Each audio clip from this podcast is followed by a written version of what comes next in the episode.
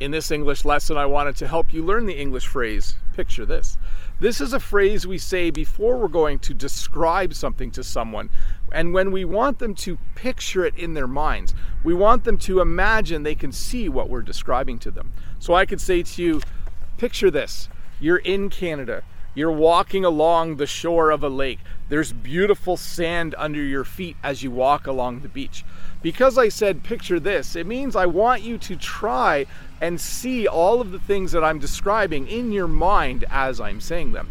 Uh, by the way, you should come to Canada and you should walk along a beach somewhere on one of our shores. I think you'd really, really enjoy it. So, but if I was telling you about it, I would start by saying picture this before I described it.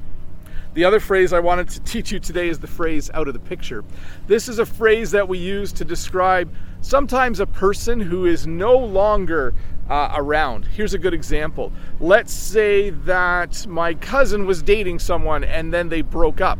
If someone said, Where's your girlfriend? he might say, Oh, she's out of the picture. Or if I said to my uncle and aunt, Hey, where's Joe's girlfriend? I haven't seen her lately. They could say, Oh, she's, uh, she's out of the picture. That simply means that they're no longer dating and you probably won't see her around anymore. Anyways, to review, when you say picture this, you say this before you describe something uh, so that people know they should try and picture it in their minds. And when you say someone is out of the picture, it means that they're no longer around, that you won't be seeing them. We often use this in a situation where people are dating and then they break up. We say, oh no, he's, he's out of the picture. Uh, you won't see him at family reunions anymore. But hey, let's look at a comment from a previous video. This comment is from Soon. I saw you wore a t shirt, but another YouTuber wore a down jacket in Canada. And my response it's a big country. If you go far enough north, it's still pretty cold. And it also depends on the time of day. When I'm out in the middle of the day, like right now, it is 9:15 in the morning. It's a little bit chilly still. I'm actually a little bit cold even though I'm wearing a short sleeve shirt.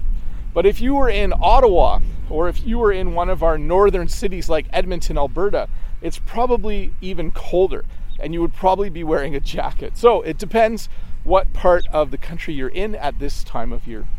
Hey, I'm out here at one of our local soccer fields. Wow, the sun is really bright today. I was going to uh, make this video here. I was a little worried because they're mowing the lawn right now. So it's a little bit loud. I'm not sure if you can see them or hear them. Uh, but this is where I used to play soccer. A long time ago, when I was younger, when I was in my early 20s, I was a soccer player for a few years. I, I played defense. I might have mentioned this all to you before.